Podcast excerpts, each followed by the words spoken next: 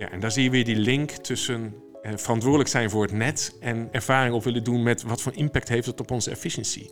De, de markt kan het zich eigenlijk bijna niet veroorloven dat ze minder efficiënt worden in de aanleg van, van ondergrondse infrastructuur. Want dat houdt de energietransitie weer tegen. Dus we, we zullen echt heel snel naar die optimale situatie moeten worden. We moeten er eigenlijk extra snel doorheen om niet de negatieve effecten te, hebben. Welkom bij de APPM Vrijnipo, een podcast op vrijdagmiddag over het Nederland van de toekomst. Altijd in gesprek met gasten, altijd over onderwerpen die ertoe doen en waarmee wij Nederland weer een stukje mooier willen maken. Vandaag in de APPM Vrijnipo gaan we in gesprek over uitstootvrije mobiele werktuigen.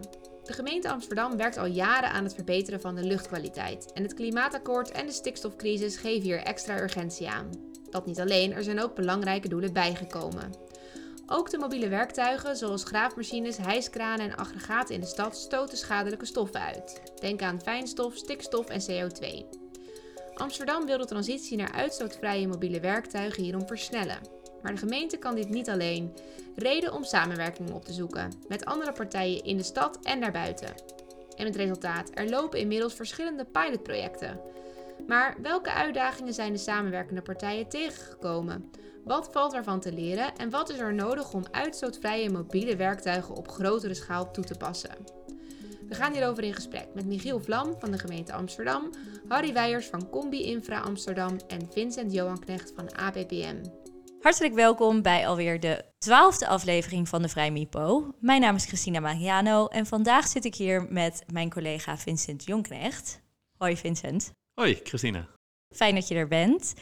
Wat doe jij precies bij APPM?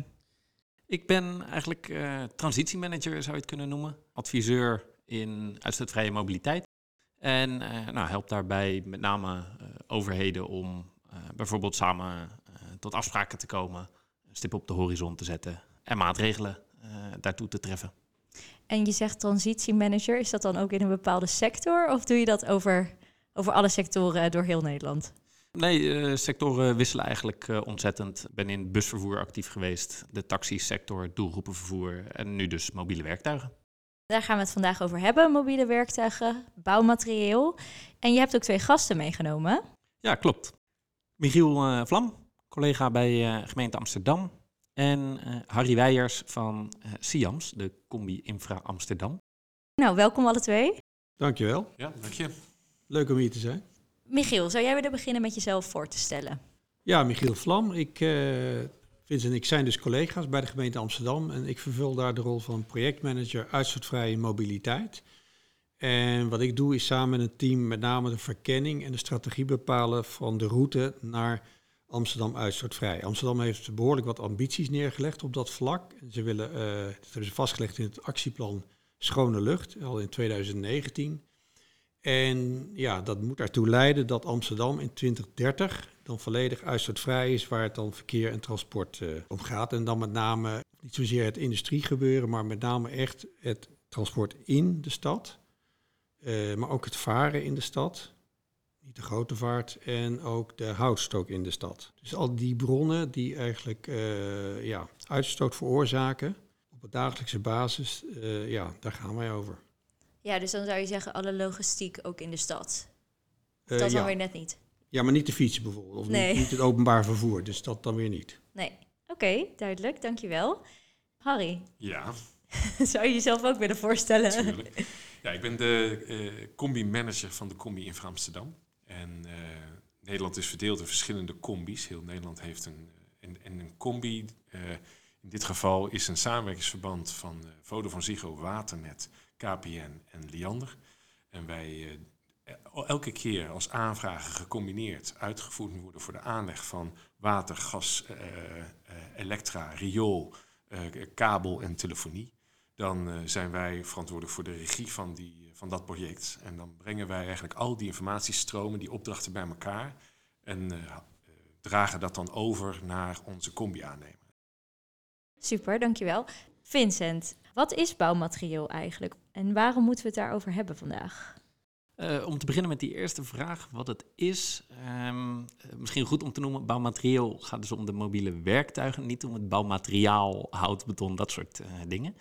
En ja, wat zijn dan mobiele werktuigen? Denk aan graafmachines, aggregaten, um, pompen, um, dus dus eh, pompen om eh, water uit eh graafwerksmeden weg te houden. Heimachines, hijskranen, allemaal van dat soort eh, werktuigen. Dus een keur aan eh, machines. Nou, en waarom is het belangrijk om het daarover te hebben? Eh, al die machines die stoten uit. Dan gaat het om CO2, om fijnstof en om stikstofoxide. Dus NOx wordt dat ook wel genoemd. En nou ja, die dragen bij aan ehm, de luchtkwaliteit, klimaatproblematiek en de stikstofproblematiek. Eh, nou, en dat, eh, dat willen we natuurlijk verduurzamen om die problematiek tegen te gaan. En eh, nou, daarom moeten we ook de mobiele werktuigen aanpakken. Oké, ja, dat klinkt logisch. Wat zijn nou uitdagingen die jullie tegenkomen? Nou, wat erin een mooie is, een aantal jaar geleden was ik ook in dit veld actief. Toen hoorde ik nog heel vaak, de werktuigen zijn er niet. Nou, dat is inmiddels al een stuk minder de uitdaging. Wat ik net al zei, het zijn een hele hoop verschillende type werktuigen. De kleinere werktuigen eh, zijn al gemakkelijker eh, uitstootvrij te, bekrijgen, te verkrijgen dan eh, de, grotere, eh, de grotere machines. En kan je dan een voorbeeld geven? Kleinere graafmachines bijvoorbeeld. Ja, een knikmops wordt dat dan genoemd. Dat is een eh, ja, soort van zo'n eh, formaat eh zitmaaier eh, die dan eh, aarde kan eh, verplaatsen. Eh, aggregaten ehm, zijn ehm, relatief gemakkelijk te vervangen door, eh, door batterijen. Ehm, of bijvoorbeeld ehm, een, een directe aansluiting op het eh, elektriciteitsnet. Dus eh, nou, dat materieel is eh, met name in de kleinere categorieën al beter beschikbaar. In de grotere categorieën is dat nog steeds wel een, een uitdaging. Ehm, de energie om die in de apparaten te krijgen, dat is voor alle categorieën nog wel een, een grote uitdaging. En dan bedoel je de energie, dus je bedoelt elektriciteit, of bedoel je gewoon de duurzamere energie, dus ook brandstoffen? Nou ja, uiteindelijk willen we ehm, alle mobiele werktuigen wel uitstootvrij krijgen. Dus dan, dan gaat het ook niet meer om eh, brandstoffen. Het kan elektriciteit zijn. Het kan ook op den duur bijvoorbeeld waterstof eh, zijn. Uiteindelijk zijn dat allebei eh, vormen van energie. Ja, en die apparaten moeten op de een of andere manier toch hun energie krijgen. En hoe gaan we dat organiseren? Dus dat is nog wel een, een grote uitdaging. En ehm, nou, daarnaast is het eh, ook nog wel belangrijk, ehm, wat gaat het kosten? En eh, nou, wat daarin heel erg kan helpen is om eh, met verschillende partijen gezamenlijk een, een route naar de toekomst te bepalen, zodat aannemers ook weten eh, waar ze aan toe zijn en hun investeringsbeslissingen kunnen aanpassen. Zodat ze niet ehm, eh, nou, over tien jaar nog steeds dieselapparaten aanschaffen die dan vervolgens nog 10, 15 jaar meegaan. Dus daar moeten we zo snel mogelijk eh, gezamenlijk een, een stip op de horizon voor zetten. Ja, en Michiel, jij vertelde net, hè, Amsterdam heeft die, dat actieplan eigenlijk al in 2019 vastgesteld, of is daar al mee bezig. Eh, zijn jullie dan nu een versnelling aan het maken, of hoe zit dat? Nou, we zijn toen gestart, maar ook in dezelfde tijd kwam het eh, Schone Luchtakkoord tot stand. Eh, dat is natuurlijk een akkoord wat ook gaat eh, over de verbetering van de luchtkwaliteit in Nederland. Eh geïnstigeerd door het Rijk, maar er zijn ook alle provincies en, en nagenoeg en heel veel gemeentes bij betrokken. En daar wordt natuurlijk ook gekeken naar afspraken, want ja, het kan niet zo zijn dat je in de ene stad het ene afspreekt en in de andere stad het andere. Dat is natuurlijk voor een aannemer onmogelijk om dan nog een beetje normaal te gaan werken. Dus dat moet natuurlijk wel eh, gesynchroniseerd worden en dan moet iedereen het ook wel over eens zijn. Dus ook op dat niveau zijn we natuurlijk in eerste instantie gestart, omdat ja, er was natuurlijk nog veel kennis nodig om dingen aan te pakken. En heel veel is gewoon ook nog, eh, ja, dat moet nog bedacht worden. Een heel simpel voorbeeld, kijk, voor auto's kan je een milieuzone instellen, want ze hebben een kenteken. Een shovel en een kraan en, en een wekker, eh, die hebben dat niet. Dus ja, hoe moet je dat gaan handhaven? En eh, met name dat soort problematieken, maar ook ja, kijken van hoe kunnen we het versnellen? Wat kan de rol zijn van de overheid daarin? Hoe kunnen we dat stimuleren? Door ja, door te helpen op het, op het gebied van subsidies. Of door het helpen van het, eh, stimuleren of het bijdrage geven aan pilots. Dus al dat soort zaken eh, hebben we natuurlijk de afgelopen jaren ook gedaan, onderzocht, ook gekeken. Want we wisten ook natuurlijk ook niet precies hoeveel uitstoot. Waar praat je nu over? Dus op de bouwplaats zelf, van ja, wat stoten ze nou eigenlijk daadwerkelijk uit? En hoe groot is het probleem? En gaandeweg kwam natuurlijk ook wel achter van, ja, en de energievoorziening dan? Want ja, straks is er een aanbod hè, van elektrisch materieel.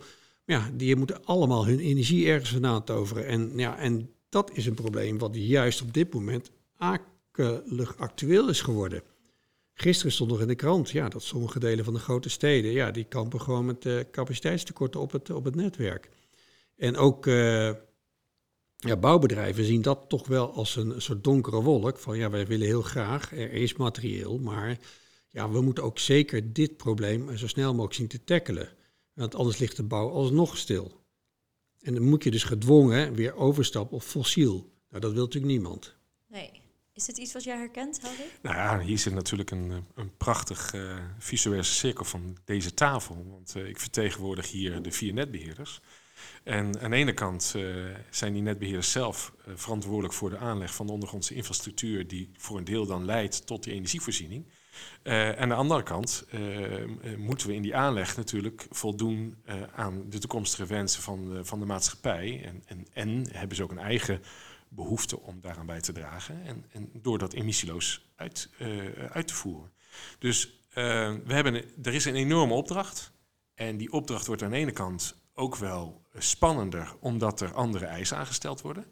Mm, en, nieuwe hobbels. En, en, deels zijn we eigenlijk, zitten we zelf ook uh, in, in de problematiek van, van die ervoor zorgt dat die stappen minder snel gezet kunnen worden. Dus daar zit een hele raar spanningsveld, met name bij de netbeheerders die verantwoordelijk zijn voor de onder, aanleg van ondergrondse infrastructuur.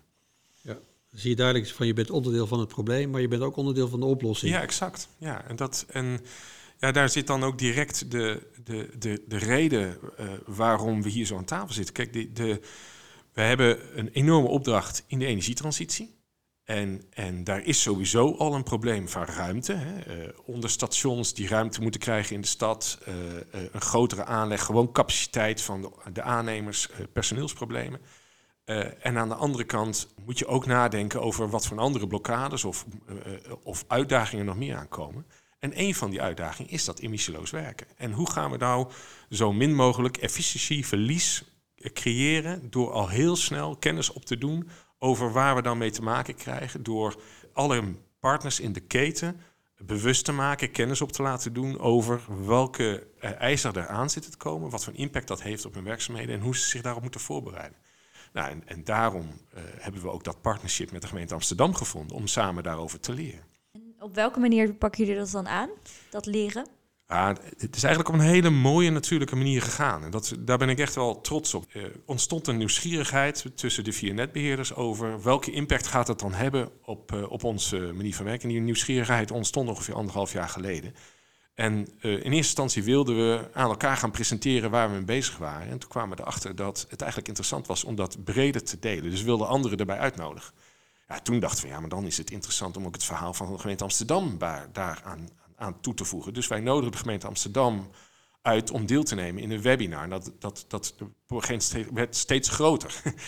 um, en uh, met dat webinar ontstond op een gegeven moment de, het aanbod van een van onze aannemers van Gelder. Van ja, maar, maar kunnen we niet als een startpunt zien voor een groter iets? En daar ontstond het Living Lab uit. Uh, het Living Lab wat wij een jaar geleden zijn begonnen. En waarin we in de gemeente Amsterdam één ploeg uit uh, rusten, uh, volledig emissieloos, om daar met elkaar ervaring op te doen. En wat bedoel je daar dan mee? Gingen zij dan een bouwproject of iets aanleggen? Of? Nee, we hebben eigenlijk vanuit de. We draaiden hem om. Er werd één ploeg gedurende een heel jaar volledig emissieloos, voorzien van emissieloze werktuigen. En die, uh, ploeg die, uh, is eigenlijk uh, verschillende projecten door de stad gaan doen voor, het was de, in ieder geval de intentie, emissieloos uit te voeren. En daarmee niet, want ervaring, kijk, een, een, pilot op één project, daar doe je alleen maar ervaring op over of zo'n projectje, daar kun je helemaal ideaal uitrusten. Nou, dan leer je wel ervaringen, maar niet wat het is om van project naar project te gaan. Uh, dat is nog steeds achteraf een uitdaging, want uh, dat is ook uh, bij, bij dit Living Lab een, een, een, uitdaging geweest. Maar met die intentie hebben we wel ongelooflijk veel geleerd. En, dus het is, het is echt een, een ploeg uitvoeren en niet zozeer één project. Ja, en je zegt, er zijn alsnog wel uitdagingen aan. Hoe vertaalt zich dat dan? Ja, daar, daar, het begint inderdaad weer met energievoorziening. En, uh, en, en dat zit het van hele kleine details tot, tot hele grote. Bijvoorbeeld, ja, weer diezelfde catch-22, zoals je het zo mooi in het Engels uh, zegt. Als wij op een bouwplaats komen, dan is er één ding niet. En dat is namelijk energievoorziening. Want dat gaan we namelijk daar aanleggen. nou vraag je aan degene die de energievoorziening aan moet leggen om uh, dat emissieloos te doen. En die heeft energie nodig. Dus hoe ga je dat nou organiseren? Nou, dat is echt een hele grappige uitdaging eigenlijk. Ja, grappig is misschien niet altijd de, het juiste woord. Dus het betekent dat je uh, misschien wel met voorsprong uh, een, een, bepaalde bouwaansluiting moet creëren, zodat in ieder geval degene die daar aan moet leggen en moet bouwen, het emissieloos kan doen. Dat betekent in de hele planning van aanleg een, een hele andere volgorde. En die bewustwording, ja, daar, uh, kijk, daar zijn, dat, dat is in de kinderschoenen. Daar waar we misschien ons een paar jaar geleden nog zorgen maakten over komt er genoeg materieel op de markt. Ja, die hobbels, daar zie je al wel licht aan de horizon. Ook al zijn daar ook nog wel uitdagingen. Maar de grote uitdaging is echt van, we hebben een startpunt. En dat startpunt moet zijn, er moet wel uh, zero-emissie uh, elektriciteit, waterstof aanwezig zijn om, om ons ding te kunnen doen. Nou, dat lijkt mij op dit moment de grootste uitdaging. Er zijn nog veel meer hoor. En dat is ook leuk, want we zijn aan het leren met elkaar. Maar uh, dat is wel de grootste uitdaging. Ja. Ja, dat was ook uh, heel leuk, omdat we natuurlijk toen in een soort discussie kwamen en ook van elkaar gingen leren. En uh, wij zeiden van ja, wij kunnen misschien daar ook wat in betekenen. Hebben wij, zijn wij gekomen tot de ontwikkeling van de bouwstroomkaart. Om te kijken van oké, oké, dan als stroom dan een project. Misschien kunnen we dan punten die wij in beheer hebben, misschien ook publiekelijk ja, beschikbaar stellen. Ja, dat moet je natuurlijk wel weten en zien. Dus en dan hebben we een interactieve bouwstroomkaart voor ontwikkeld. Dus voor als aannemers ergens aan de slag gaan, dat ze die kunnen raadplegen of, of er toevallig een, een openbaar stroompunt of een stroompunt in de buurt is die ze kunnen gebruiken en kunnen inzetten. En voor ons is natuurlijk ook de, ja, de, de uitdaging om daar natuurlijk ook uh, jaarlijks gewoon uh, daar veel aandacht aan te besteden en zorgen dat die bouwstroom, bouwstroomkaart echt vol komt met punten, zoveel mogelijk. Een uh, mooie aanvulling daarop is ook nog, de gemeente is natuurlijk ook verantwoordelijk voor uh, laadpalen in de stad. Uh, laadpalen voor gewoon personenvoertuigen.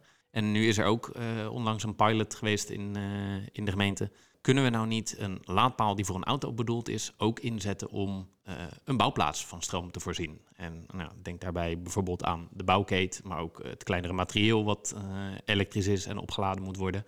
Nou, kan dat via zo'n laadpaal? Want ja, daar staan er al een hele hoop van in de stad en komen er alleen nog maar meer bij. Ja, als we die kunnen benutten, hoef je niet uh, apart nog een bouwstroomaansluiting aan te leggen. Nou, die pilot die, die is goed gelukt. Ehm, dus de, er is daar gebruik gemaakt van een laadpaal waar een bouwkeet op aangesloten was en materieel mee werd opgeladen. Was daar wel nog een, een batterij tussen nodig, eigenlijk als buffer om te zorgen dat de keten en het materieel niet te veel vermogen vroegen.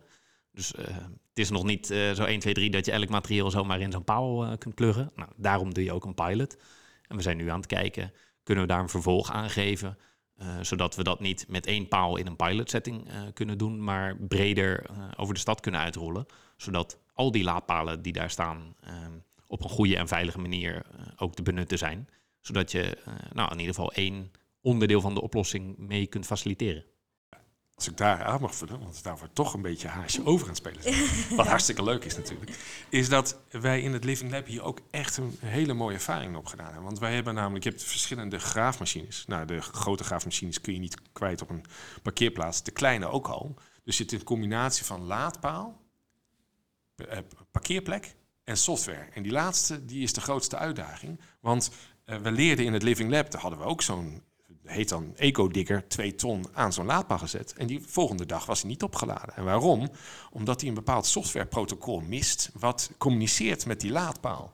En uh, een auto heeft dat wel. Er zijn er dus eh, meerdere laadpalen die twee uitgangen hebben. En er zit aan de ene kant een auto en aan de andere kant zo'n graafmachientje.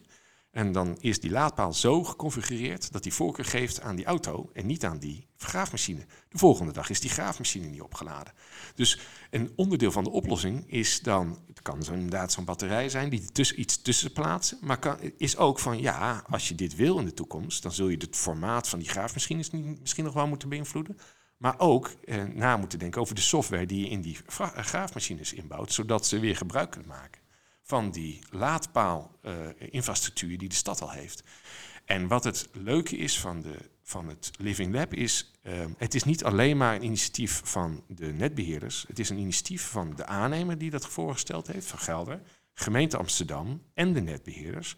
En uh, het is ook door, door Bouw Nederland bijvoorbeeld echt als een voorbeeld gezien voor de samenwerking tussen die drie marktpartijen om zonder oordeel samen te leren. En dat, zijn we, dat hebben we echt gedaan in dat Living Lab. En dat is denk ik wel de enorme kracht van uh, wat we in gang gezet hebben. Dat we, je krijgt er ook gegeven het vertrouwen om dat iedereen hetzelfde beeld heeft over wat haalbaar en onhaalbaar is. Waardoor je ook realistische plannen in de stad kunt gaan, uh, gaan organiseren. Ja, want ik vroeg me nog wel af, want jij vertelde natuurlijk net, Michiel, dat elektriciteitspunten dan uh, publiekelijk toegankelijk gaat maken. Maar ik kan me voorstellen dat je als stad ben je daar natuurlijk helemaal niet op ingericht. Dus zo'n laadpaal is dan een heel mooi, uh, nou ja, heeft een hele, kan een hele mooie duale functie hebben. Maar wat voor andere elektriciteitspunten zetten jullie daar dan voor in?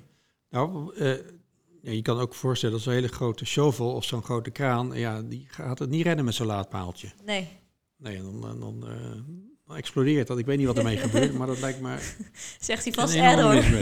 Dan zegt hij heel snel hou. Of hij doet er 24 uur over. Ja, ja, ja precies. Of, of, twee weken. Maar uh, nee, wat we ook natuurlijk hebben geleerd is van... Ja, kijk, uh, die, dat zwaarder materiaal, dat kan dan wel worden opgeladen. Maar dan moet dat ergens anders worden opgeladen. Dat betekent dat zo'n shovel weer op een oplegger moet worden vervoerd door de stad.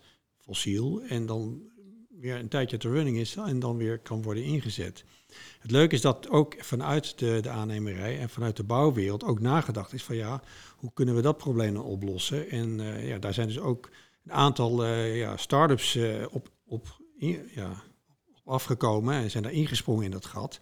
Die komen met hele innovatieve ideeën, zoals een, ja, zo'n container die wordt omgebouwd als een waterstofcel met een grote batterij, die, die, die, die dan een hele bouwplaats gewoon bijna een maand van stroom kan voorzien. Dus dat soort ideeën zie je in één keer wel ontstaan in de markt. Dat is echt van de afgelopen tijd. Ja, en, de, en, de, en in de graafmachineland zie je dat. Ik weet niet zeker of dat een lange termijn oplossing is, maar op dit moment in de huidige markt wel.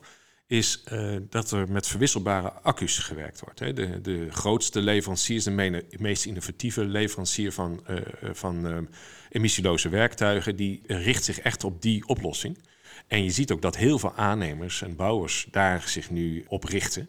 En dan kun je wel de batterij verwisselen. Kan die graafmachine op de bouwplaats blijven staan. En heb je op die manier een oplossing. Dus er zijn vanuit meerdere kanten wordt nagedacht over een oplossing op de bouwplaats. Zonder het materieel met dieselvoertuigen te hoeven te verplaatsen. Ja. Hey, het klinkt bijna een soort van uh, alsof het probleem eigenlijk al is opgelost. Waarom, waarom hebben we überhaupt nog materieel op uh, fossiel? Zou je bijna denken. Dus er zijn vast nog wel uitdagingen. Ja, kijk, om eerlijk te zijn, de oplossingen die ik nu voorbij zie komen, zijn echt de oplossingen die horen bij de fase waar we nu in zitten. Uh, ik heb zelf uh, ervaring met, uh, met een andere sector, de openbaar vervoer. En daar loopt die sector natuurlijk een heel eind voorop ten opzichte van met, met bussen, ten opzichte van de, deze sector met mobiele werktuigen. En ook daar zag je in eerste instantie materieel wat suboptimaal was. Uh, die wel zeg maar op dat moment voorop liep en dus ook ingezet werd, maar nog een beperkte actieradius had. En nu zie je dat er een soort seriematige bouw plaatsvindt van bussen en dat je dat je dus ook alle lessen die geleerd worden in zo'n bus, dat zie je natuurlijk in auto's ook. Hè. De, de, de elektrische auto van tien jaar geleden is heel anders dan de ID4 van, die er nu op de markt is. Um, dat gaat ook nog plaatsvinden bij mobiele werktuigen. Maar dat ga je ook terugzien in, in nu in de kosten van een mobiele werktuig. Die, die, de huurprijs van een elektrisch graafmachine is vier keer zo hoog als de graafmachine uh, op, op uh, normale brandstof. Dus ja, overigens een raar gebruik om dat normaal te noemen. Maar oké, dat, dat corrigeer ik mezelf in. Dus daar zit nog een enorme ontwikkeling. En dus het zit hem ook naast elektriciteit ook echt nog in investering. En hoe gaan we dit uh, dus er zit ook in de marktordening nog het een en ander te doen. Zeker, want suboptimaal staat altijd gelijk aan duurder. Ja. Maar er zijn natuurlijk ook andere problemen van het werken met elektrische materiaal. Op het gebied van veiligheid, maar ook snelheid. He, want zo'n accu is snel leeg, maar de bouw moet wel verder. En je kan dus niet even een dagje wachten op een nieuwe shovel, want het werk ligt stil. He, dus uh, ja, de huidige aannemerij die wil ook net zo hard kunnen doorwerken als ze dat nu doen met fossiele apparatuur. En daar zit ook nog een hele grote uitdaging. Ja, en daar zie je weer die link tussen eh, verantwoordelijk zijn voor het net en ervaring op willen doen met wat voor impact heeft het op onze efficiëntie. De, de markt kan het zich eigenlijk bijna niet veroorloven dat ze minder efficiënt worden in de aanleg van van ondergrondse infrastructuur. Want dat houdt de energietransitie weer tegen. Dus we, we zullen echt heel snel naar die uh, optimale, niet sub, maar optimale situatie moeten worden. We moeten er eigenlijk extra snel doorheen om niet de negatieve effecten te, te hebben. En daar zijn we nog niet. Ook op de andere transities zeg je daarmee dus eigenlijk? Nou, ik richt me nu met name eventjes op de, op, de, op, de, op de hele ontwikkeling rondom de aanleg, eh, de zero-emissie aanleg van ondergrondse infrastructuur. Ja.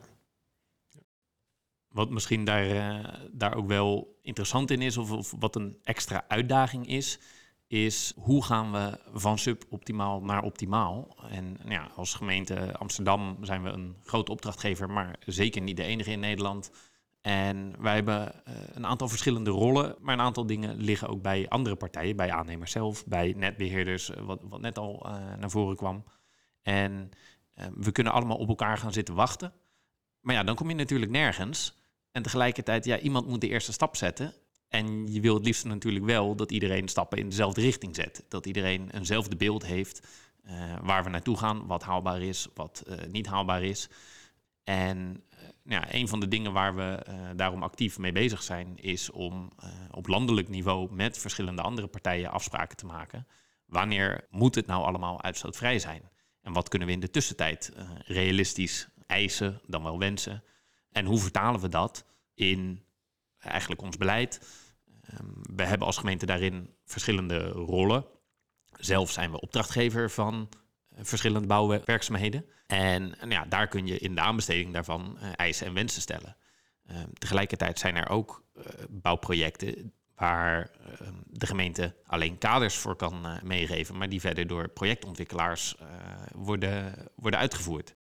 Ja, want de aannemers, hè, die hebben vooral heel veel behoefte aan duidelijkheid en perspectief. En, en overigens wel, dan moet ik wel zeggen, uh, ik kom uit een sector waar, nogmaals openbaar vervoer, waar er soms early adopters waren en dan een paar volgers. Ik, het valt mij op in deze sector dat er heel veel bouwers en ontwikkelaars en aannemers zijn die echt gewoon dit als een on, eh, dit, dit, dit, dit gaat gebeuren. En zich daar ook echt zwaar op aan het voorbereiden zijn. Dus je hoeft niet zoveel aannemers en bouwers en ontwikkelaars te vertellen dat dit een werkelijkheid wordt. Het enige wat ze zeggen, ja, de investeringen zijn heel erg groot, dus geef ons een perspectief op daar waar ik mijn investering op terug kan verdienen. Dus dat is alweer een stap daarna. En dat is wel heel, heel uh, gunstig.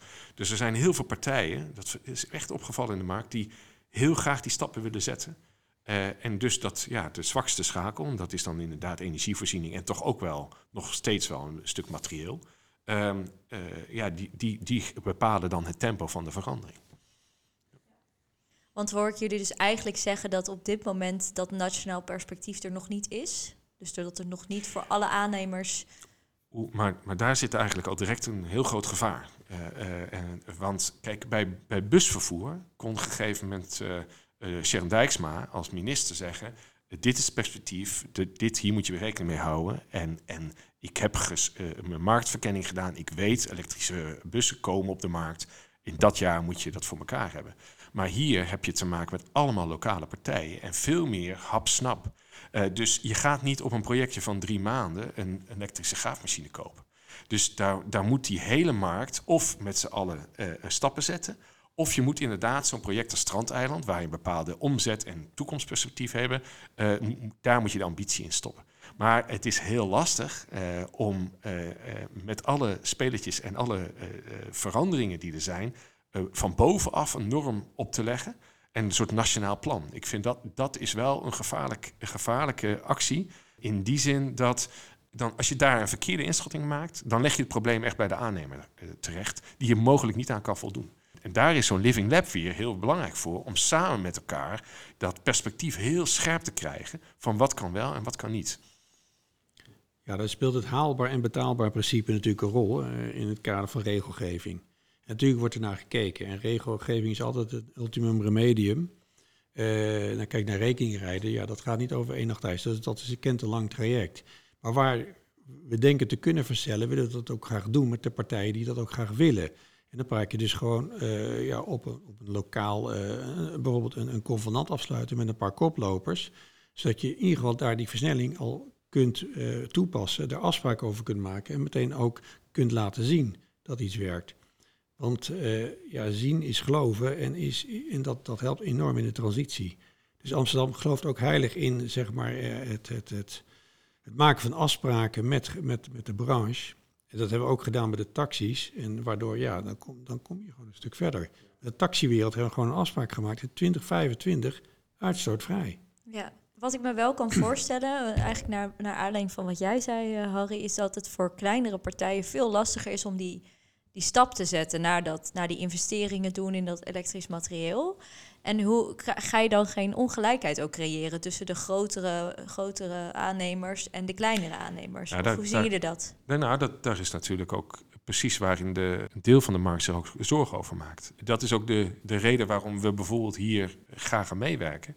Is omdat het uiteindelijk over kennisdeling gaat en ook de deling van de urgentie. We hebben niet voor niks we hebben al verschillende webinars uh, hierover op dit onderwerp gehad. We gaan ook binnenkort weer een webinar organiseren waar we ons kennis delen van, de, van het Living Lab. Ik denk dat, dat dat verspreiden van die boodschappen enorm belangrijk is. het moet echt not dan zijn dat er nog iemand in de sector denkt morgen een, een, een dieselgraafmachine te kopen. Omdat, niet zozeer omdat hij morgen geen werker voor heeft, maar omdat hij daarna moet denken of hij er over tien jaar nog werk voor heeft. En ik heb, ken al verschillende directeuren die zeiden... ja, ik heb gisteren dus zo'n graafmachine gekocht... en ik kom er eigenlijk achter dat ik hem misschien versneld moet afschrijven. Nou, ik kan je vertellen, een graafmachine die je versneld moet afschrijven... daar ben je niet blij van. Ja, en is het dan wel haalbaar voor die kleinere aannemers of ondernemers... om dan zo'n vier keer duurdere aanschaf te doen? Ja, en dat is echt, dat is echt wel een uitdaging. Want uh, vanwege die suboptimale situatie waar we in zitten. De investering nu, die, dat, dat heb je ook met elektrische auto's. Dat kan, als hij, vervelend, hij kan wel eens beloond worden voor wachten. dus dan betekent dat hij langer wacht, dan wordt die graafmachine veel goedkoper. En dan heeft hij, en, maar dat willen we ook weer niet met elkaar. Dus we moeten financieel moeten we daarover nadenken. Want uh, eigenlijk bestaan er geen grote en kleine partijen. Want die grote partijen die maken namelijk gebruik van die kleine partijen om hun werk te kunnen doen. En uh, een van de aannemers zei ook, ja, uh, en dat was ook in het Living Lab, daar werd ook op een gegeven moment een, een, onder, een onderaannemer ingehuurd. Die had één graafmachine. En die zei van, ja, maar ik, ga, ik neem mijn eigen graafmachine mee om te kunnen werken. Ja, dat doen we niet in het Living Lab. Je krijgt hier een graafmachine ter beschikking. Ja, dat, dat vond hij heel erg lastig. Want heel veel van die kleine partijen, die nemen mens en materieel samen mee. Want dat verhuren ze samen. Want daar is hij goed in. En uh, dus die hele markt moet ook anders geordend worden.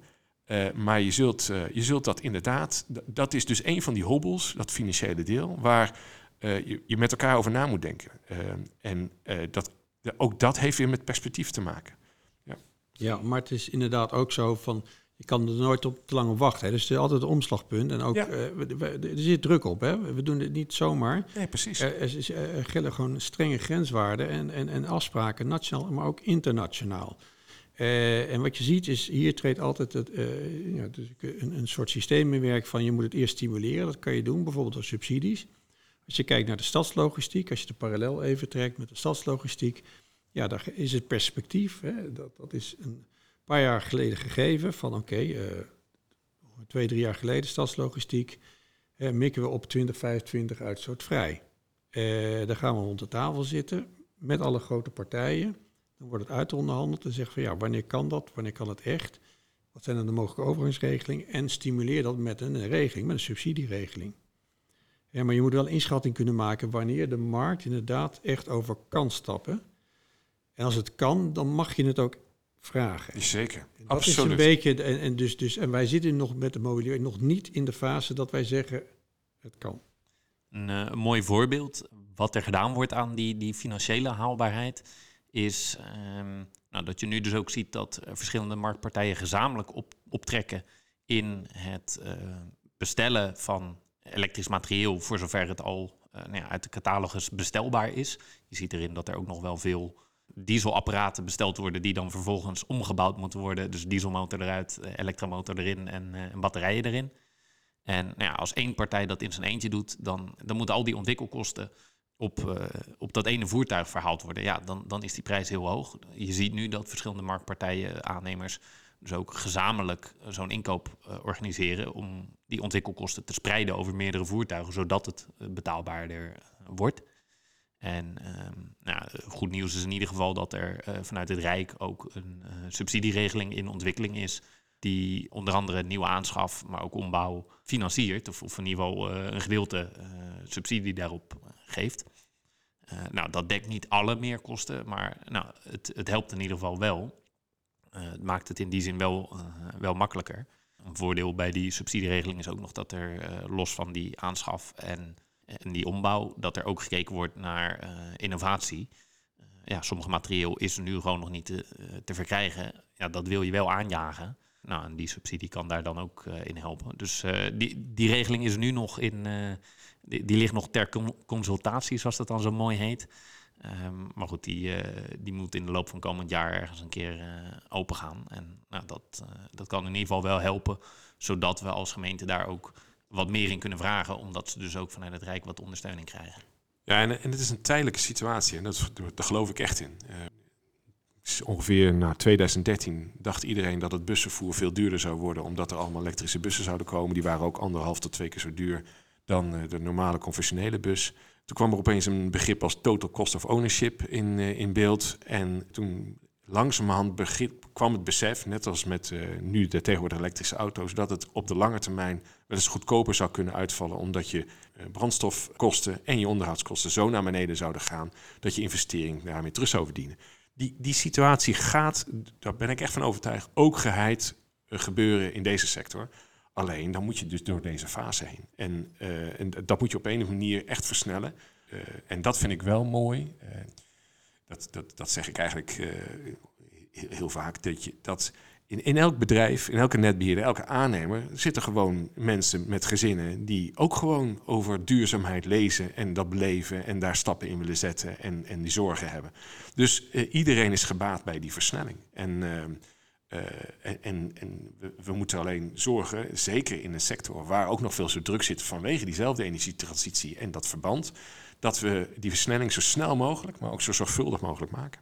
Ja, ja zorgen dat het uh, inderdaad niet een uh, één stap voorwaarts en twee stappen terug uh, situatie wordt. Ja. maar het is heel belangrijk dat je de druk erop houdt, de aandacht erop houdt. En wat zal zeggen, ja, kijk, zonder weerstand geen vooruitgang. Dus ja, je moet echt. en geen glans. En geen glans. Nee, hard poetsen. maar maar, en daarom is het zo belangrijk dat je juist met de, alle partijen uh, blijft nadenken en in de dialoog blijft en proberen. Hè, want je moet ook dingen gewoon durven proberen. Ja, alleen als dingen fout gaan, kun je leren. Dus ja, vandaar ook het belang van Living Lab. Maar dat zal niet de laatste zijn. Wij willen natuurlijk door. We willen ook nog meer dingen uitproberen. En, dat, eh, gewoon, oh, ja, en ook kijken of een, een convenant iets kan helpen. Kunnen we afspraken maken? Waar kunnen we al op versnellingen? Kan HVO een oplossing bieden. Weet je, de HVO, Hydro Treated Vegetable Oil, is, uh, ja, is klimaatneutraal, stoot minder fijnstof uit. Nou, het is natuurlijk geen finale oplossing, maar alle kleine beetjes helpen. Uh, en ook aggregaten kunnen wij met regulering een beetje duwen in de juiste richting door daar wat meer restricties voor op te leggen. Dus zo probeer je aan alle kanten toch die vooruitgang maar te, te blijven houden. Ja. En hoe meer mensen meegaan in de vooruitgang, we hadden laatst gewoon ja, als, als uh, gemeente Amsterdam, het is wel leuk om even te vertellen, uh, hebben we ook webinars die, die, organiseren één keer per kwartaal. En laatst hadden we eentje nou, gezamenlijk met de EV Experience. Ja, en dan zie je dat toch hele enthousiaste verhalen van uit een hoek waarvan je het niet bedacht.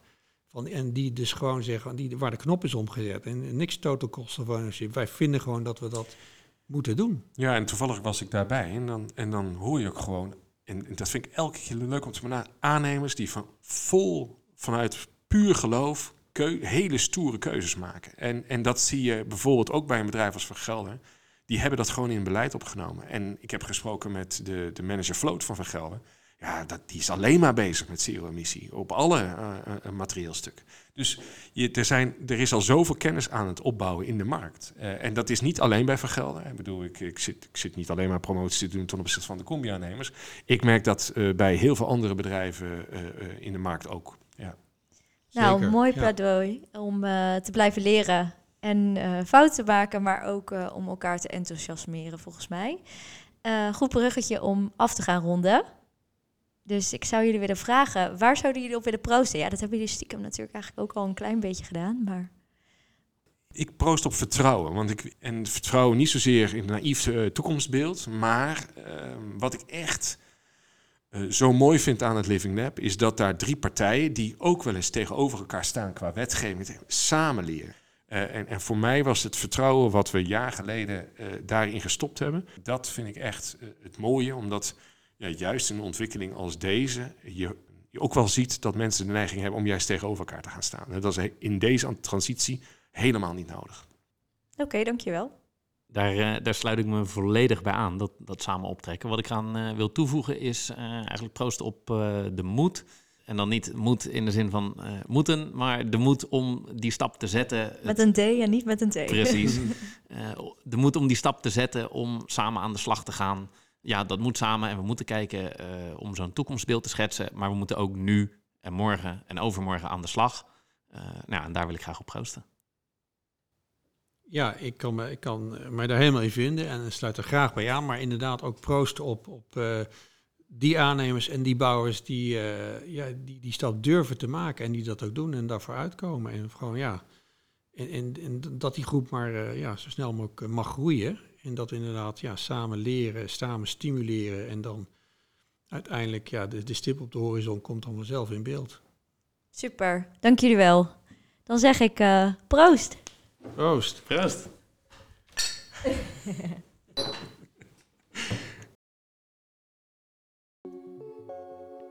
Bedankt voor het luisteren naar de APPM Vrijmipo.